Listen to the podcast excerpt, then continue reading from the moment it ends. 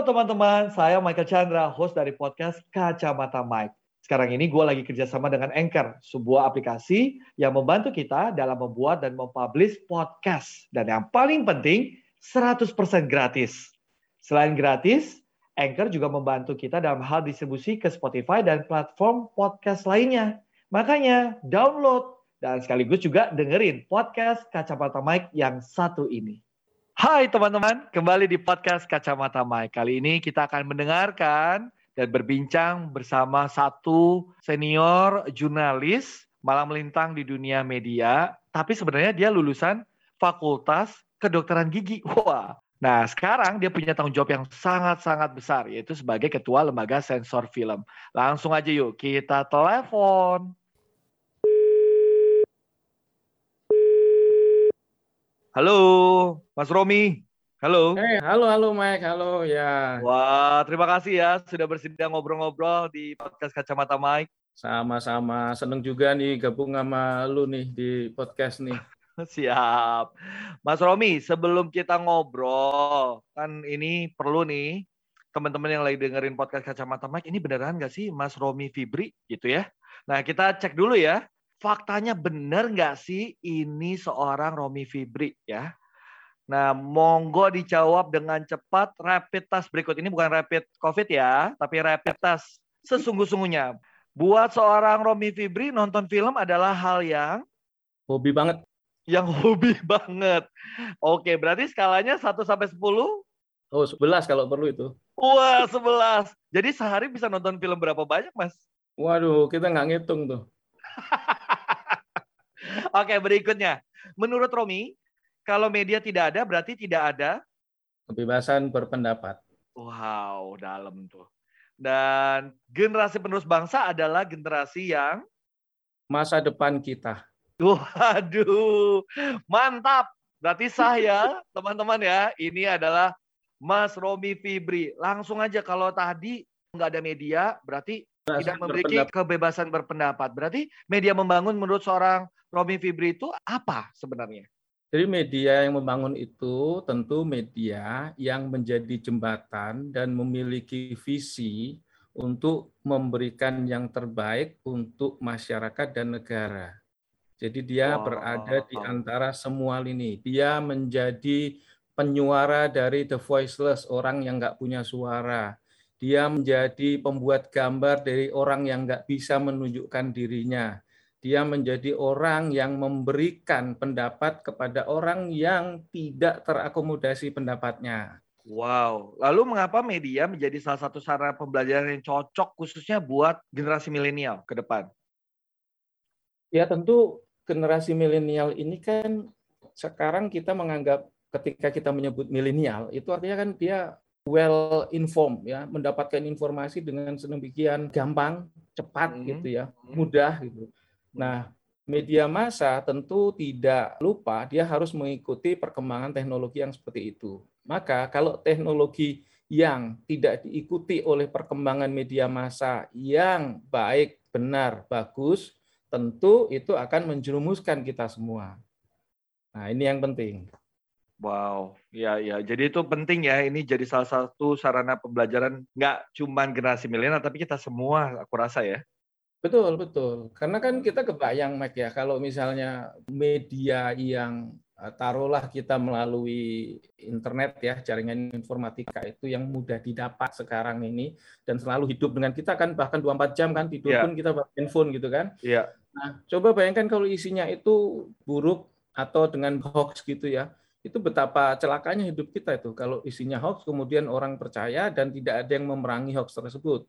Hmm. atau bahkan ada yang sengaja membuat hoax itu kan. Nah ini ya.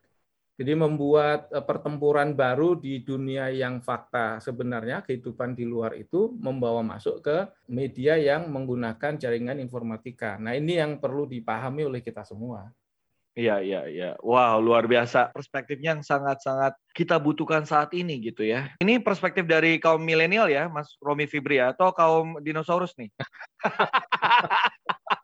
uh, Sama lah ya kita ya, kaum kolonial, rasa milenial lah kita ini. Dinosaurus ya, tengah-tengahnya mungkin boomers lah ya.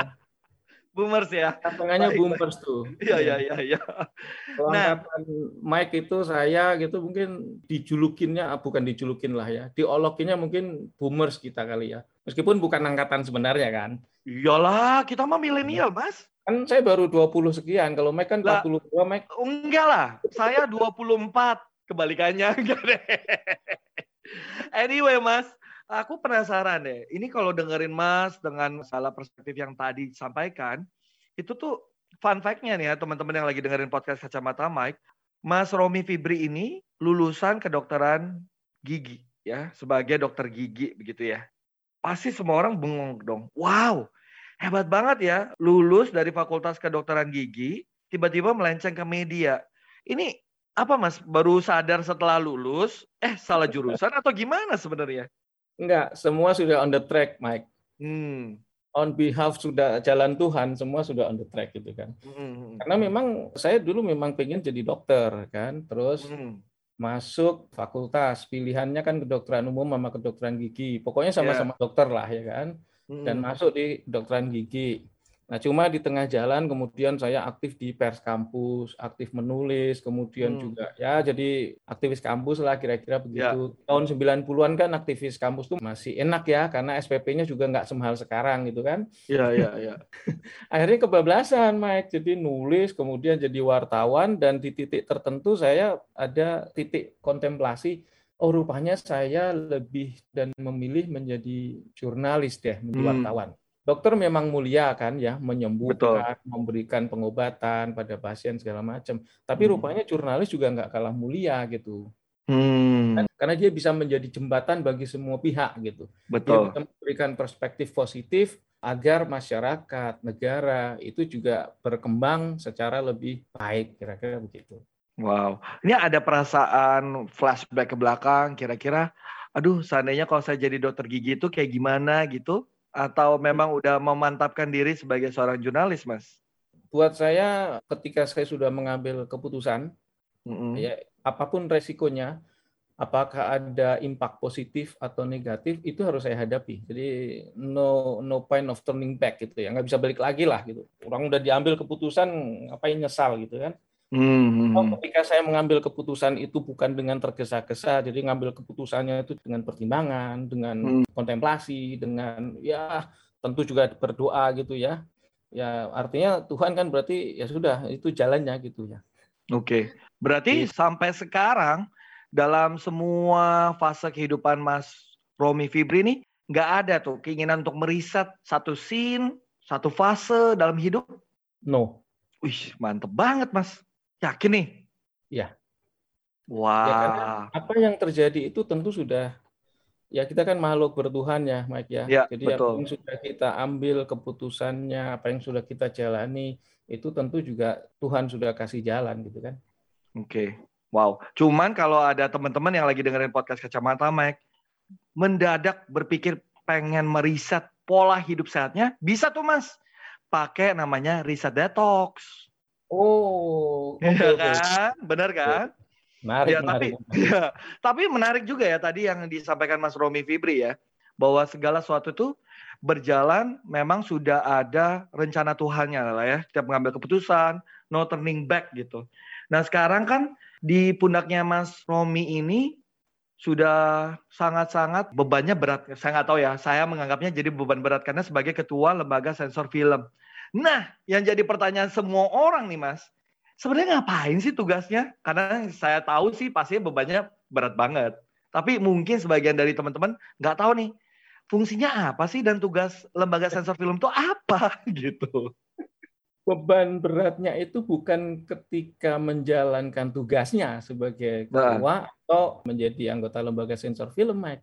Hmm. Yang beratnya itu adalah punya back backpack ya, punya backpack. Jadi punya beban masa lalu karena LSF ini dianggap sebagai tukang kebiri. Jadi tukang hmm. jagal, suka motong film seenaknya. Iya. Padahal yeah. begitu, ya kan? Dulu mungkin iya, karena apa? Dulu ketika disensorkan itu kan bentuknya seluloid ya. Mek kebayang yeah. kan ketika ada gambar yang barangkali melanggar pornografi, porno aksi, kemudian digunting, disambung pakai solatif, ya kan? Nah, Oke, Nah, ya, ya, benar, benar, benar. Sekarang sekarang nggak begitu, Mike. Jadi sekarang LSF itu karena film yang disensorkan semua digital, maka LSF tidak melakukan penyensoran secara langsung, tetapi memberikan catatan kepada pemilik film, ya kan? Oh. Betul. Ya, Jadi ya. karena sesuai aturan Undang-Undang 33 tahun 2009 Undang-Undang tentang perfilman, LSF itu satu melakukan penyensoran film sebelum ya. diedarkan atau dipertunjukkan. Yang kedua melakukan penelitian dan penilaian ya. mulai dari judul, tema, gambar, adegan, suara, teks gitu kan. Hmm. Dan yang ketiga adalah penentuan penggolongan usia penonton film. Hmm. Nggak ada, nggak ada itu tertulis menggunting film gitu. nggak ada. Nah, artinya jadi melakukan penyensoran, melakukan penentuan penggolongan usia penonton, artinya sebenarnya sudah lebih mendekati ya ke lembaga pemeringkatan gitu. Hmm. Karena kita LSM nggak nyensor sendiri, nggak motong sendiri, hanya diberikan catatan, kemudian diberikan kembali kepada si pemilik film dan terserah dia dia mau motong, dia mau gunting sendiri, dia mau ngedit, dia mau ngeblur, dia mau itu terserah mereka. Oke. Okay. sekarang begitu kerjanya. Nah, okay. yang berat tadi, Mike, korelasinya dengan yang berat tadi adalah hmm. karena kenapa saya sebut beban? Karena masyarakat sekarang, bahkan termasuk juga generasi-generasi muda yang sekarang, hmm. itu taunya LSF dengan pola yang seperti dulu, yang gunting seenaknya. Bahkan kalau ada sering tuh kami diolokin lah ya. Kami ini hmm. artinya baik medsos saya yang pribadi maupun medsos LSF itu diolokin ya masa kartun begini aja di blur ya kan masa iya. kartun yeah. pakai pakai begini aja di blur ya kan ya yeah. kami tertuduhnya padahal bukan kami yang ngeblur masa sih kita juga punya common sense lah masa kartun yeah, yeah. blur kagak mungkin lah Mike jadi sebenarnya siapa yang suka nyensor dan memblur itu sih tetap kalau itu hanya sejuta umat oh kalau itu that's for sure itu TV-nya sendiri yang ya. menayangkan itu kalau Berarti ada ketakutan-ketakutan dari uh, ya Betul. Uh, TV-nya dan lain sebagainya ya dalam menangkap arahan atau catatan yang dikeluarkan oleh lembaga sensor film itu ya. Bukan hanya itu, bahkan sebelum disensorkan ke LSF mereka kadang sudah ngeblur duluan. iya. Sampai dulu pernah tuh dan bukan hanya pernah, artinya beberapa kali ya, jadi cukup sering ngasih catatan. Eh, tolong lu buka blurnya dong gitu kan. Sampai hmm. segitu karena si TV ini kan takut ya karena mereka kan merujuk pada P3SPS KPI. Iya, betul. Pelaku penyiaran dan standar program siaran yang ditetapkan oleh Komisi Penyiaran Indonesia pusat. Nah, mereka takut. Tapi ketakutan itu kemudian membuat mereka, ah udahlah bulur aja dulu ketimbang nanti ditegur gitu kan. Iya. Nah, itu itu terjadi dan bukan LSF yang minta blur itu. Apalagi sorry ya, animasi. Masa animasi di blur sih kagak lah. Iya. Nah, sebenarnya ketakutan-ketakutan itu terhadap ada teguran dan lain sebagainya. Apa sanksi yang paling berat yang sehingga membuat semua orang lebih kayak aware dan lebih berhati-hati dan akhirnya terjebak dengan aksi blur-blur di beberapa tayangan. Jadi saya jelasin dulu nih petanya ya. Jadi hmm. kalau untuk film di bioskop memang hanya relasi pemilik film, bioskop dan LSF. Tapi hmm. kalau untuk TV ini memang istimewa karena pratayangnya itu disensorkan ke LSF, tetapi pasca tayang itu diawasi oleh KPI. KPI, betul. Nah, betul. Persoalannya adalah rujukan undang-undang maupun rujukannya LSF dan KPI itu kan berbeda, Mai, keputusannya. Mm -hmm. Karena KPI itu berdasar Undang-Undang Penyiaran nomor 32 tahun 2002, LSF itu berdasar Undang-Undang Perfilman nomor 33 tahun 2009. Jadi beda hmm. berdasar undang-undangnya. Sehingga masing-masing lembaga bisa membuat aturan kan sesuai yang diputuskan. Nah, ini yang akhirnya membuat si TV ini bingung nih. Wah, mungkin khawatir ya, khawatir barangkali nanti tayangannya ditegur segala macam. Karena kalau ya. KPI bisa menegur dan bahkan menghentikan siaran TV tersebut. Oh, itu sanksinya ya? Itu sanksinya. Ya. Jadi ketakutan itu beralasan lah, tapi juga jangan begitu sebegitu membabi buta juga gitu ya animasi di blur. Tapi Mas Foromi sendiri pernah nggak ngelihat tayangan di TV? Ini kita sebelum masuk ke yang film ya dan bioskop ya. Yang di TV itu pernah nggak ngelihat dalam satu tayangan TV bahkan hampir memblur tiga perempatnya sampai kita bingung juga. Ini kita sebenarnya mau nonton apa sih gitu? Iya, ya jangankan itu dulu pada saat susu sapi di blur tuh saya nonton. Aduh, Mike, ada yang masa-masa itu ya?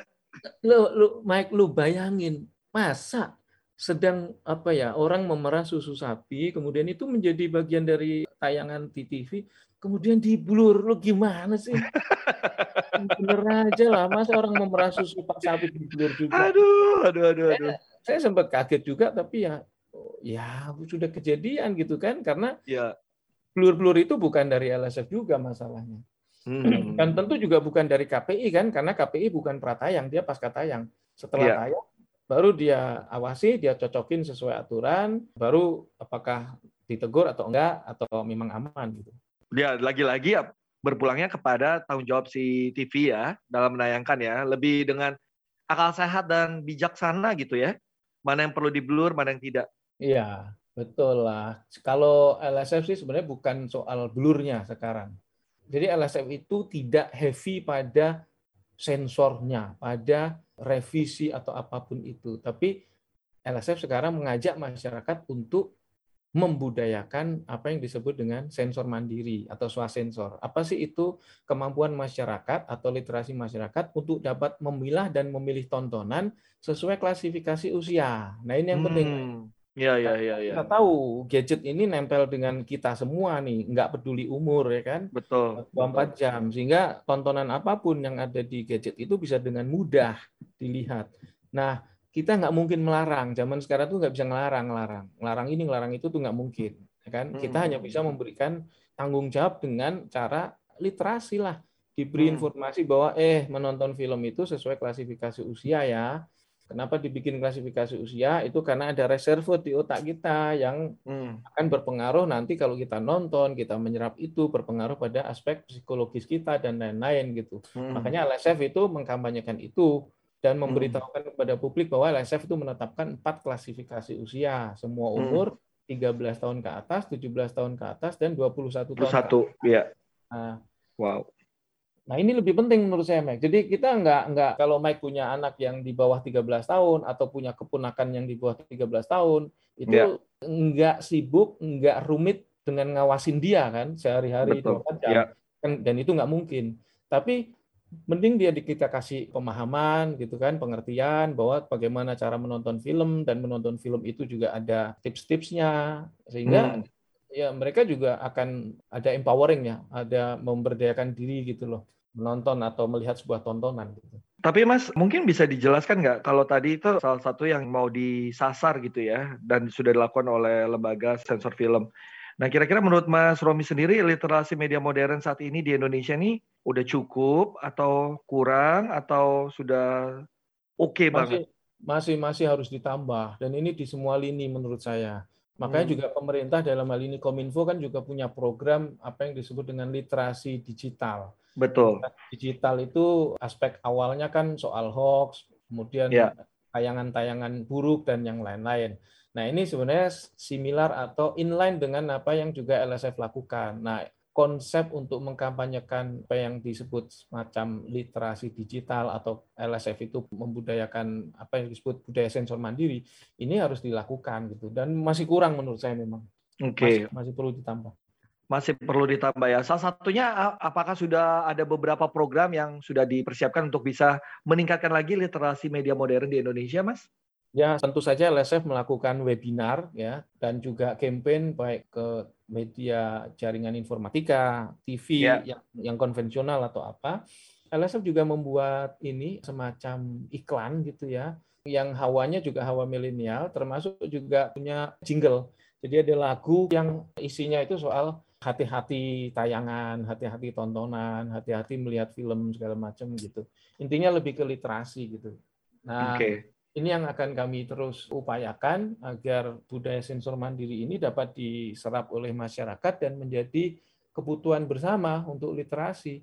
Dan itu kita hmm. perlukan loh, Mike. Tadi saya sebut, Mike itu nggak mungkin lah, atau teman-teman lain yang mendengar podcast ini, nggak mungkin lah ngawasin anaknya, keponakannya, melarang apalagi itu nggak mungkin. Tapi berikan mereka ini pemahaman, pengertian, kemudian juga pengetahuan, sehingga dengan kesadaran itu mereka akan bisa membawa dirinya sendiri bagaimana cara menonton film atau melihat tontonan itu dengan baik itu.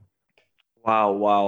Dan kita harapkan itu memang benar-benar berdampak positif ya buat semuanya ya. Jadi sekarang orang tua-orang tua nggak usah sibuk ngawasin 24 jam mendampingi anak-anaknya gitu dalam mengkonsumsi tayangan-tayangan yang ada di televisi ya. Ya. Kalau Ya. kita bisa benar-benar literasi itu bisa tersosialisasikan dengan baik gitu. Baik, Semoga. Semoga saja ya Mas Romi, namanya juga berikhtiar ya, sesuatu yang baik, hasilnya juga mudah-mudahan juga baik. Nah, sebelum kita ngobrol lebih lanjut soal film ya, perfilman tanah air, bioskop dan lain sebagainya, aku pengen ngajakin Mas Romi main Mentega. Wah, Apa bingung. ini? Apa itu? Menit-menit galau, Mas. Ini saya biasa lah, kasih satu pertanyaan, tugas Mas Romi itu nggak usah terlalu serius ya. Dijawab Hmm. aja kira-kira apa yang terbesit gitu ya. Ini mentega, menit-menit galau. Eh, ini sebenarnya tebak-tebakan bapak-bapak RT. Jadi tergantung mau entar responnya Mas Romi kayak apaan sih gitu. Mau marah, mau galau, mau kesel, mau ketawa, sah-sah aja gitu. Oke? Ya. Udah siap Oke. belum? Oke, oke. Nah, ya. Sip. Pasien dengan gejala rindu biasanya dilarikan ke mana, Mas? Ke coffee shop. Kenapa coffee shop? Loh iya kan? Kalau dia udah ngopi, dia udah tenang itu rindunya hilang ya kan? Nah, ini contoh jawaban Bapak serius. Kita harus Bapak-Bapak RT, Mas. Jadi jawabannya sekali lagi ya. Pasien dengan gejala rindu dilarikan ke mana? Ayo. Ke ruang rindu ya. Wah, ya, ya, ya. ya. Ay, ay, ay, ay, ay. Jawaban yang benar adalah ruang ICU. ICU-nya ini loh. I S E E Y O U ICU. Udah cukup ya bapak-bapak RT-nya. ya? Iya, iya, iya, Oke iya. oke oke. Betul, Pertanyaan kedua nih, jangan satu lah kalau main mentega, harus dua lah biar biar betul. Soalnya berasa. saya ngu- ngurusinya RW jadi beda. Oh ini. beda ya. ya, ya, ya, ya. Oke oke. Ini berikutnya ya. Pocong, pocong apa yang banget, eh, yang pocong apa yang sangat disayang dan dirindukan ibu-ibu? Wah, ini dia nih. Ya, yo. Apa mas? Pocong, pocong apa yang sangat dinantikan dan disayang oleh ibu-ibu? Ayo, apa nih? Ini nih nih. PR banget ya sebagai ketua lembaga Banget nih. ini apaan sih kata Mas Mas Romi? Kalau nyerah nggak apa-apa Mas, nggak masalah kan Bapak RW kan? Ini Ini levelnya RT nggak biasa ngurus RT kita ini. Pocong-pocong apa yang sangat disayang sama ibu-ibu? Gak apa-apa kalau bisa. Nyerah? Nyerah ya? Baik. Nyerah ya? Eh, Pocongan harga gitu. Gue kayaknya harus banyak-banyak nonton stand up komedi nih ya. Pocongan harga. Bener nggak ya teman-teman ya? Aduh, aduh, aduh. Iya, iya, iya, iya. Oke, ya, ya. Oke, oke, oke, oke. Oke, kita lanjut. Tadi udah seru-seruan udah, biar nggak terlalu serius-serius amat ya. Balik lagi ya Mas ke topik kita sebagai Mas Romi Fibri ini ketua lembaga sensor film. Nah, menurut Mas sendiri sebagai orang yang tadi ya dari angka 1 sampai 10 skalanya suka nonton film 11. Sehari berapa? Banyak banget gitu. Menurut Mas Romi sendiri kualitas film Indonesia sekarang itu seperti apa sih? Kualitas film Indonesia sekarang sudah bagus, Mike, menurutku ya. Hmm. Karena kan kurun 10 tahun ke belakang itu film-film kita sudah bervariasi, kemudian juga bukan hanya genre-nya, tapi juga aktornya, kemudian aktrisnya, kemudian juga ceritanya, temanya gitu ya. Ya kalaupun memang terkait dengan horor, komedi atau romance gitu ya, cintaan gitu. Tapi dinamikanya spektrumnya sangat luas gitu. Dan sudah mulai bagus lah, mulai ada film-film juga yang bukan hanya cerita tema yang juga menarik, tapi juga ada yang sudah berani bikin grafik ya. Ya memang belum secanggih film-film luar, tapi menurut saya itu sudah menunjukkan peningkatan gitu. Oke. Kira-kira kalau menurut Mas Romi sendiri, kan tadi bilang udah jauh dan saya sepakat gitu ya dibandingkan dengan 10 tahun yang lalu mungkin ya dengan uh, kualitas film. Apa yang hal-hal yang perlu dipertahankan, Mas? Apakah dari alur cerita, penempatan artisnya. Kalau dulu ya kita lihatnya ya artisnya itu-itu aja gitu ya. Kalau sekarang udah beragam banget. Kalau ini pendapat saya pribadi ya. Nggak tahu menurut Mas Romi sendiri seperti apa? Ya, menurut saya tema dan juga alur cerita hmm. itu penting. Ini satu kunci ya, Mike. Kenapa saya itu memperhatikan beberapa orang, beberapa teman, dan juga beberapa pengakuan gitu ya. Hmm. Yang tadinya dia menyukai film-film ala Barat. Oke, okay, let's say spesifik Hollywood lah ya. Yeah. Kemudian mereka beralih ke Korea. Awalnya saya sempat kaget ya. Gue bingung nih. Apa ya? Korea ini kan secara kultural lebih dekat dengan kita lah Asia. Tapi yeah. dia bisa ya ngimbangin penceritaan melawan Hollywood dan lain-lain rupanya mereka tuh kuat banget ceritanya. Jadi hmm. alurnya bagus, unsur penceritaannya keren. Nah, yeah. mereka akhirnya bisa membetot perhatian penonton gitu. Iya, betul. Akhirnya banyak yang bukannya beralih tapi juga menjadi penggemar ya, penggemar hmm. dari film itu. Nah, ini yang penting yang juga perlu dilihat itu. Oke, okay. wow. Nah, jujur aja Mas, Mas penyuka drakor nggak? Ya, Ayo saya penyuka semua. Ah, bisa. Ayo ngaku suka drakor apa enggak nih?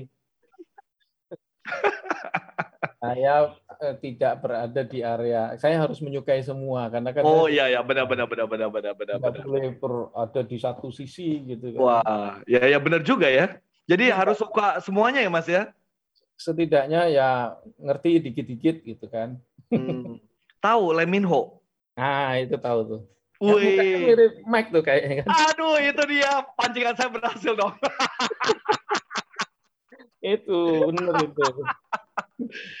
eh tapi Mas kalau boleh nih, saya tahu nih sebagai ketua lembaga sensor film udah pasti nggak boleh ya pro salah satu atau beberapa genre gitu. Tapi kalau boleh tahu lebih akurat lagi, Mas ini sebenarnya suka film-film apa? Drama kah? Romance atau action atau thriller atau seperti apa sih? Saya sih penggemar hampir semua ya. Maksudnya genre. Semua uh, genre. Semua genre saya suka. Oke. Okay. Action juga tentu suka. Kemudian yeah. ada romance ya sifatnya percintaan remaja atau apa. Bukan hanya yeah, remaja yeah. lah, tapi lebih ke romansa lah gitu ya. Itu oke. Okay. Ya. Yeah. Kemudian horor pun saya suka. Komedi hmm. apalagi gitu kan. Namanya juga yeah, ya. komedi. Yeah. Nah, jadi saya saya suka di semua genre itu. Tapi kalau boleh milih film favorit yang benar-benar Mas, wah gila. Ini mengubah ibaratnya timeline sejarah perfilman di sedunia gitu. Kira-kira apa Mas? Yang kira-kira dengan kehadiran film itu kayak, wah ini harus di kan ada ya kalau film-film Hollywood katakanlah hmm. saya yakin hmm. film Indonesia ada gitu yang dimuseumkan gitu wah ini mengubah kultur orang, cara berpikir orang gitu. Untuk internasional atau Indonesia atau nasional? Nah, kita mulai Indonesia dulu lah ya. Indonesia itu apa Mas? Kalau boleh tahu sih. Kalau Indonesia tergantung dekadenya ya. Dekade di 90-an tentu uh, itu adalah film-film komedi ya. Ah, iya iya. Macam Warkop itu benar-benar membuat orang itu pelarian katarsis di situ. Hmm. Kan kita tahu 80 90-an di Indonesia itu situasi politiknya kan cukup tensnya tinggi sehingga film film-film semacam itu benar-benar menjadi katarsis gitu. Kita nggak hmm. ngomong baik buruk, bagus, enggak. Iya, iya, enggak, enggak, enggak. Tapi kan konteksnya adalah itu menjadi sebuah tren ya. Iya. Nah, itu menurut saya di era 80 90-an tuh film-film itu meskipun juga ada yang komedi yang sifatnya kayak kejarlah daku kau tuh tangkap dan lain-lain jadi komedi yeah. yang ada message moral gitu ya bukan yeah. komedi hanya oke okay, setelah ketawa that's it ya udah selesai gitu nah ini ini ini ini menurut saya di situ Nah, setelah 90-an ke sini, apalagi ke tahun 2000, ini yang berbeda. Yang membuat film Indonesia ini bangkit ya, khususnya di awal 2000-an. Karena yeah. film seperti Serina, waktu itu kan dianggap yeah. film remaja atau anak-anak. Itu menjadi awal kebangkitan film Indonesia gitu ya. Hmm. Rupanya film yang ringan gitu, seperti Petualangan Serina itu ternyata banyak orang suka. Banyak orang nonton, banyak orang mengakui bahwa oh oke okay, film Indonesia masih hidup ya ternyata. Nah itu akhirnya kan sejak itu muncul lagi tuh perfilman Indonesia dengan tema yang mulai beragam, bukan hanya komedi dan atau slapstick yang mengumbar ya. Let's say ya fried chicken gitu ya. Iya. ya receh-receh gitu ya Mas. Nah, ya ya nah, ya. Tapi ini kan semua ada trennya, Mike menurut saya di ya. Indonesia. Ya. Sekarang kalau kita tayangin film series itu juga belum tentu banyak yang nonton juga gitu. Iya, betul. Oh, yang betul, nonton betul. itu mungkin sedikit gitu. Hmm. maksudnya serius itu kita ambil contoh misalnya ya. Film Habibie itu kan keren. Orang bisa betul. belajar dari situ bagaimana ini bukan hanya bercerita seorang Habibinya tetapi makhluk manusia yang hidup di Indonesia menjadi tokoh kemudian dia bukan hanya ngomongin diri pribadinya tapi juga ngomongin di relasi dia dengan eh, keluarga, negara dan yeah. lain-lain itu kan bisa banyak diambil lah yeah. sakralnya. Tapi juga penontonnya masih kalah tuh sama pengabdi setan misalnya. sama ya, Dilan ya. gitu yang ya, ya, ya. ya bukan kita nggak ngomong baik buruk ya, tapi faktanya eh, masyarakat menonton lebih banyak yang film itu gitu. Ya ya ya ya ya. Tapi bukan berarti itu apa mematahkan semangat para kreator film untuk meningkatkan terus kualitas filmnya ya, Mas? Betul. Ini ada kecenderungan, Mike. Nah, ini lu dan juga pendengar perlu tahu nih. Nah, tunggu dulu. Pengen jadi podcaster juga, pakai aplikasi Anchor. Sekarang lanjut yuk. Ada kecenderungan sekarang nih PH atau produser-produser film itu sudah tahu keahlian dia di mana. Jadi hmm. PHA misalnya, karena berdasar pengalaman dia ke belakang dan sampai hari ini, oh ternyata film dia dengan genre ini itu laku. Misalnya hmm. genre horor, maka dia akan menjadi semacam ya semacam spesialis untuk genre horor meskipun dia juga bikin film yang lain tapi dia punya spesialisasi di situ. Kemudian ada juga tentang drama percintaan, ada kemudian juga komedi. Jadi masing-masing akhirnya sudah menemukan keunggulan masing-masing gitu. Oke. Okay. mereka akan terus seperti itu kan karena memang ini part of the business kan. Yes, betul. Kalau mereka nggak memutar rodanya ya bisnisnya nggak jalan. Jadi mereka tetap pasti secara naluriah pasti akan mencari dan juga memproduksi film-film yang bagus juga banyak penontonnya gitu. Yes, itu harapan kita. Nah, kalau internasional seperti apa, Mas? Ya kalau internasional juga beda ya karena kan ya. ini kalau dominan yang ada di Indonesia sebenarnya kan lebih banyak kan dari Hollywood ya. Iya. Film-film dari Eropa ada Inggris ada Perancis tapi karena ritmenya agak lama jadi mungkin buat orang Indonesia kelamaan lu gitu.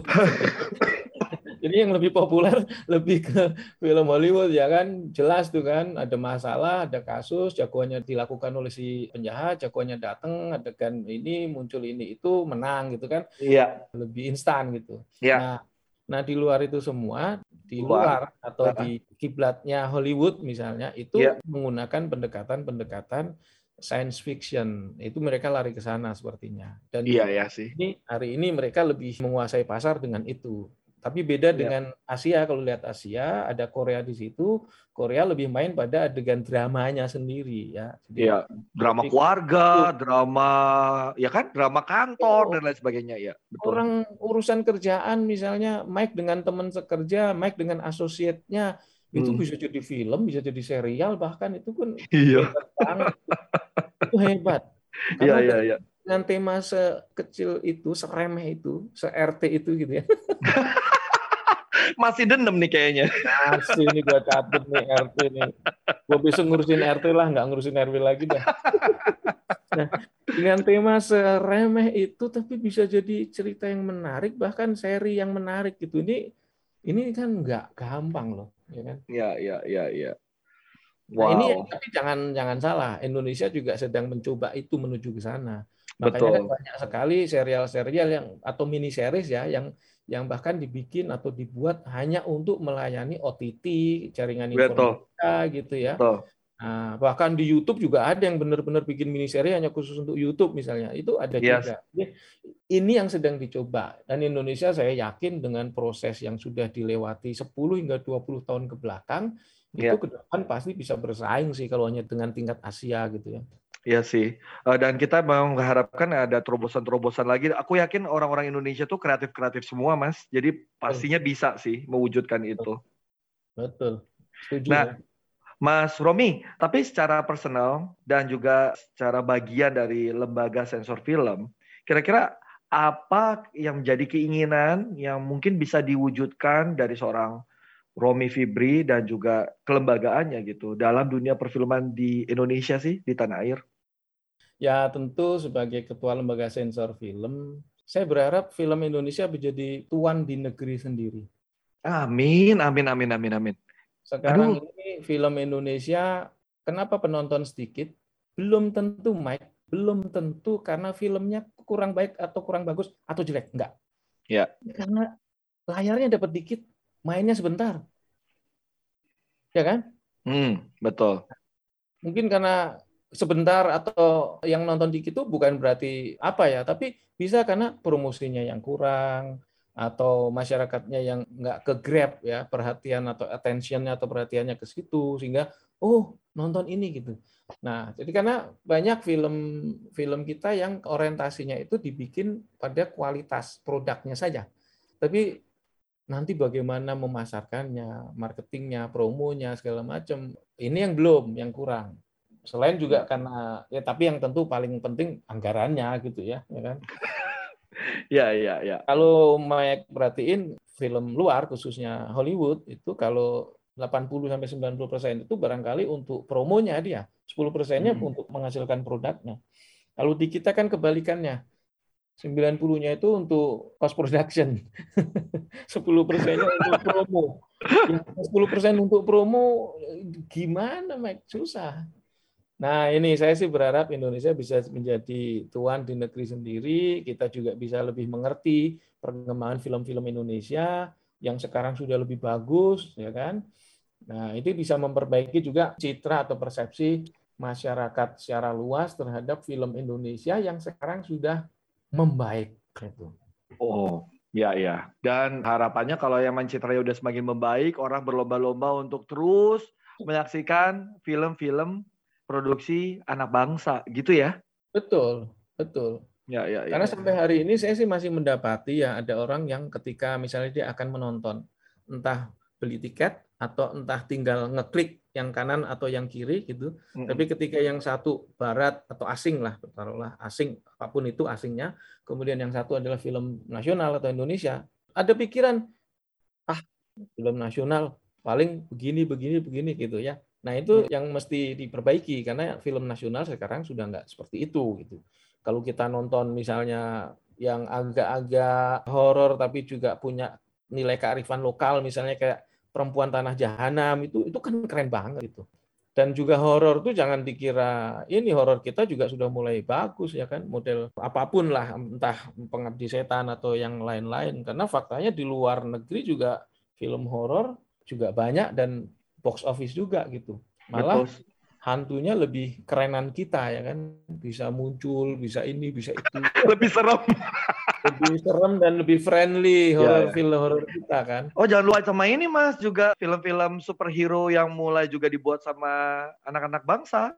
Betul, udah oke, okay. udah semakin oke. Okay ada Gundala, nanti next lagi. Itu harus kita apresiasi. Ada Gatot Kaca yang karena ya. pandemi bioskop tutup, jadi belum sempat main juga gitu betul, ya. Betul, betul. Itu wow. sudah menurut saya dan kita tahu sendiri itu sudah perkembangan yang sedemikian dahsyat lah menurut saya. Ya, ya.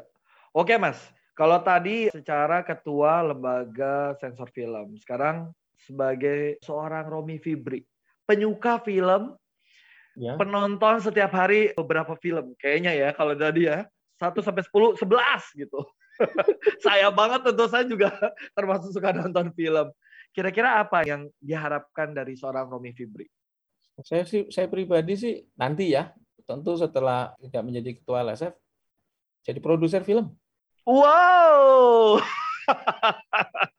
Kayaknya udah nggak mengagetkan lagi ya karena emang kecintaannya suka nonton film kali ya Mas ya. Jadi tahu apa yang kayak mau dikerjakan gitu ya. Betul, betul. Karena suka ya. Jadi kenapa? Semua yang kita lakukan nih ya, Mike dan juga ya. para pendengar sekalian, kalau kita lakukan dengan passion itu kan sudah sudah built in sama kita gitu kan. Iya, iya, iya. Nah, nah itu saya masih secara pribadi sih pengen itu. Jadi ya. pengennya filmnya itu bagus, pesan moralnya tinggi, tapi yang nonton banyak juga. Nah itu kan tantangannya di situ. Yes. Kalau bisa bawa pulang juga award mas. Jadi kan selalu tantangannya kan ya, award internasional katakanlah kayak Oscar atau BAFTA dan lain sebagainya, itu kan nggak terlalu diminati, secara komersil nggak nggak terlalu tinggi kan. Karena yeah. film-film dengan genre-genre seperti itu kan selalu challenging aja sih. Nah, yeah. mudah-mudahan ya Mas, sebagai produser film, kira-kira mau apa nih? Genre-nya apa genre-nya? Oh, semua genre kita main, Mike. Wih. Kayaknya banyak nih ya. Nanti ininya produser juga tugasnya nyariin ini loh. Bagaimana biaya produksi dan marketingnya kan? Betul, betul. Itu tanggung jawab produser tuh. Ya, betul. Makanya saya punya PR lah untuk itu gitu. Hmm. Wow, wow, wow. Ditunggu sepak terjangnya Mas setelah tidak lagi menjabat sebagai ketua lembaga produser film dan menjadi produser film. Kasih tahu saya, saya akan mengencourage semua orang untuk nonton filmnya. Oh, kirain mau ikut mainnya. Oh, saya juga mau, Mas. Tapi oh, biar mirip Minho tadi katanya ya kan. Ini layak jual sebagai aktor. Waduh, amin, amin. Tapi Bapak RT nggak apa-apa ya? Enggak. Itu kalau RT itu malah banyak peminatnya. Ya, ya, ya, ya. Nah, untuk sosok seorang Mas Romi Fibri harus juga bisa kan rencananya mau jadi produser film nih ke depannya. Harus bisa melihat dong ya animo masyarakat pada umumnya. Sepakat nggak Mas? Betul, betul. Betul ya, bisa lihat apa sih demandnya pasar gitu. Nah sekarang kita masuk ke sesinya sunat suara netizen. Waduh, kata Mas Romi apa lagi nih ya, gitu ya. Gua mau disiksa apa lagi nih, Mas? Iya, enggak lah. Ini gampang membaca kurang lebih suara netizen. Pro yang mana sebenarnya ya? Aku ngasih beberapa opsi. Tugas Mas Romi Fibri adalah memilih kira-kira jawaban mayoritas netizen itu apa sih gitu ya. Oh, okay. Ada empat ya, okay. empat pilihan. Lalu nanti kalau benar tiga, artinya aku yang kalah. Aku akan membuat kayak saya kalah terhadap Romi Fibri dalam game Sunat, suara netizen. Sukses selalu Mas Romi Fibri. Nah, tapi itu kalau kalah loh, kalah waktu kalah. Pertanyaannya ini pertanyaannya, kalau gua kalah ngapain nih? Nah, tugas Mas Romi Fibri juga membuat hal yang sama gitu. Aku okay. Romi Fibri, Ketua Lembaga Sensor Film, kalah dalam Sunet di podcast Kacamata Mike. Gitu ya? Sepakat nggak? Deal dulu nggak? Deal dulu lah. Oke, oke. Boleh, oke. Boleh, boleh, boleh, boleh. Kita mainkan ya. Oke, Mas Romi Fibri. Inilah Sunet, suara netizen. Jadi yang dipikirkan bukan suaranya Mas Romi Fibri, tapi kebanyakan netizen ya. Oke. Pilihannya Habibi Ainun atau Dilan 1990. Dilan 1990. Catat. Tolong disimpan jawabannya. Waduh, udah kayak main games. Sok banget saya ini. Oke, berikutnya. Ada apa dengan cinta? Atau nanti kita cerita tentang hari ini? Nanti kita cerita tentang hari ini. Memang nanti kita cerita tentang hari ini. Mas Romi kalah atau saya kalah? Oke, dicatat ya, disimpan. Oke, Fast and Furious atau Need for Speed?